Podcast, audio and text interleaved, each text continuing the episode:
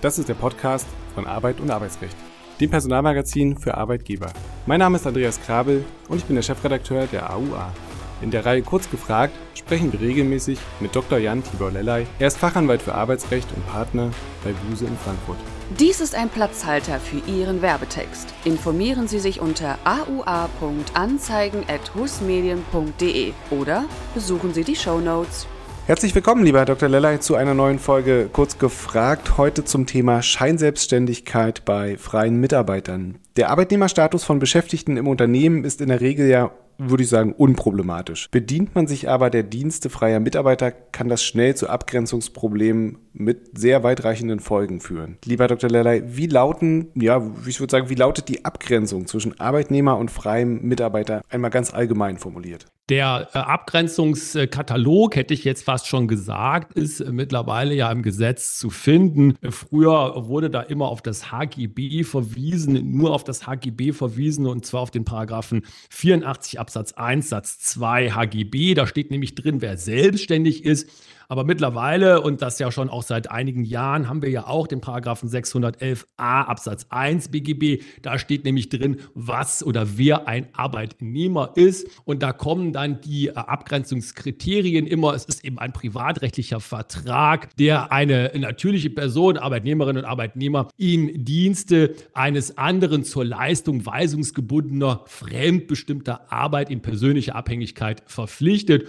Und das ist auch die Definition, die die Rechtsprechung dauerhaft und aus meiner Sicht auch konsistent anwendet. Und jetzt stellt sich natürlich die Frage, warum ist das im Einzelfall nicht immer so eindeutig festzustellen? Wenn doch in der Regel, würde ich sagen, die detaillierte schriftliche Vereinbarung vorliegt und sich alle einig sind. Ja, die Frage ist absolut richtig und äh, der Ersatz war ja früher auch immer der, dass gesagt wurde, der Einzelfall, äh, das ist der äh, Feind der guten gesetzlichen Regelung, weil der Einzelfall nämlich im Gesetz häufig nicht oder fast nie erfasst ist, sonst wäre ja auch kein Einzelfall, aber die Tragik in der Praxis, nicht nur bei uns im Arbeitsrecht, aber vor allen Dingen bei uns im Arbeitsrecht ist ja, dass wir, und das ist teilweise ja auch gut, mit den verschiedenen Gestaltungen des Lebens äh, zurechtkommen müssen. Und deswegen kommt es auf die Einzelfallbewertung an. Die ist entscheidend und äh, die ist auch wesentlich entscheidend vor einer detaillierten schriftlichen Vereinbarung. Es kommt nämlich ja auf die tatsächlichen Umstände an.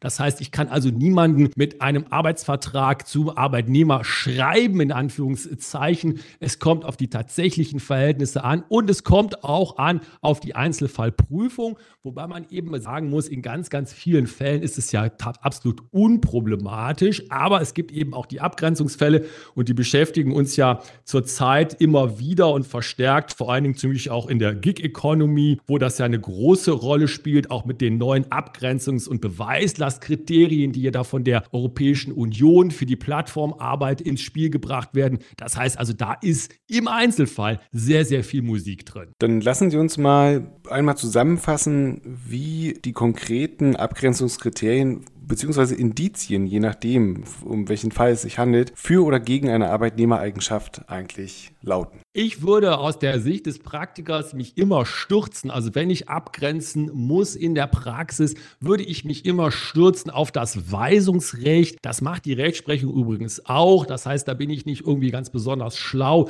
sondern ich mache nur das nach als Rechtsanwalt, was ähm, die Rechtsprechung vorgibt. Und das ist ja auch gut so. Damit fährt man auch gut. Und die Rechtsprechung sagt eben, wir schauen uns das Weisungsrecht an. Das Weisungsrecht, das kann eben den Inhalt und die Durchführung und die Dauer und die Art der Tätigkeit betreffen. Und Arbeitnehmerin oder Arbeitnehmer ist eben in dieser Betrachtung immer der im Wesentlichen nicht frei seine Tätigkeit gestalten und seine Arbeitszeit nicht frei bestimmen kann. Und umgekehrt sind dann die anderen, die freien Mitarbeiter oder die Selbstständigen, diese inhaltlichen Weisungen eben nicht befolgen müssen. Und ich glaube, das ist in der Praxis, wenn man sich das Ganze mal so oberflächlich in Anführungszeichen anschaut, ein sehr, sehr guter Einstieg in die Prüfung. Und spannend ist natürlich und möglicherweise sogar kriegsentscheidend für die meisten ist, wie ist die Darlegungs- und Beweislast im Streitfall eigentlich verteilt? Also geht es da ganz klassisch darum, wer will was von wem und auf dieser Seite liegt dann quasi die Darlegungs- und Beweislast? Ja, genau so ist es noch, muss ich sagen, noch grundsätzlich, und das sind ja die allgemeinen Grundsätze, wie Sie absolut richtig sagen, Herr Krabbel, jede Partei muss das beweisen, worauf sie sich beruft, was für sie günstig ist. Also das heißt, ähm, die ähm, Abweichung zum Beispiel von einem Arbeitsvertrag, wenn jemand behauptet, guck mal hier, du hast mit mir einen Arbeitsvertrag geschlossen, da steht auch Arbeitsvertrag drauf, in Wirklichkeit bin ich aber scheinselbstständig, da musste das äh, beweisen und äh, so äh, geht das Ganze dann auch hin und her. Die Rechtsprechung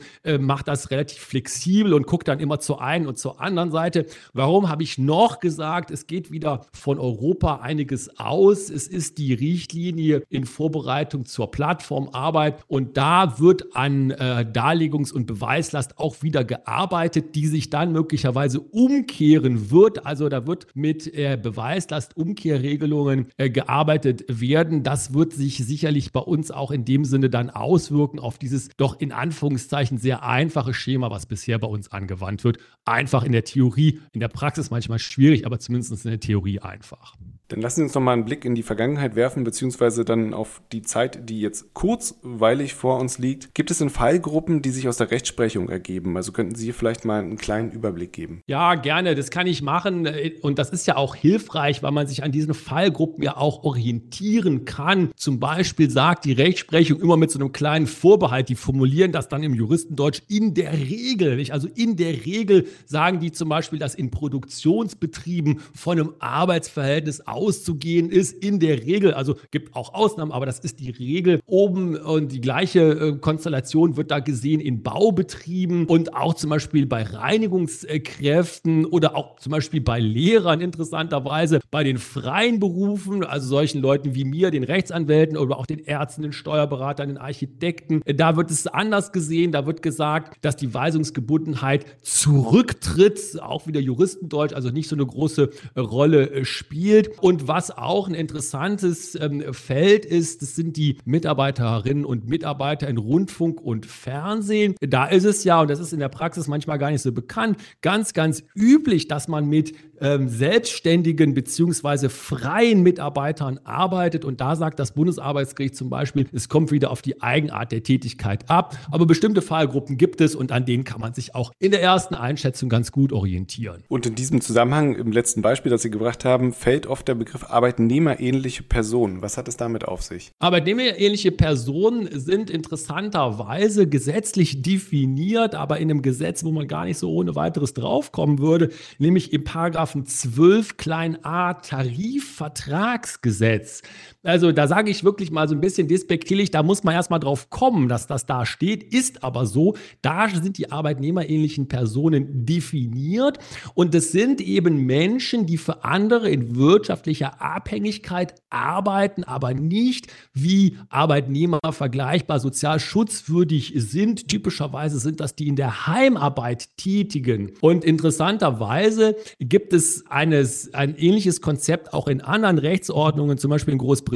Da gibt es auch so ein Zwischending. Letztendlich ist ja die arbeitnehmerähnliche Person ein Zwischending zwischen dem Arbeitnehmer oder der Arbeitnehmerin und dem Selbstständigen, der Selbstständigen. Und die, äh, diese Zwischenkonstellation, die gibt es zum Beispiel in Großbritannien auch, in England auch, die nennen das Worker. Äh, blöderweise ist im Deutschen so ein bisschen äh, schwierig zu übersetzen, also weil man das ganz anders übersetzen würde. Aber ein Worker in Großbritannien ist zum Beispiel das gleiche, was wir unter einer arbeitnehmerähnlichen Person Person verstehen. Also eine, eine gewisse Zwitterstellung zwischen den beiden Polen holen.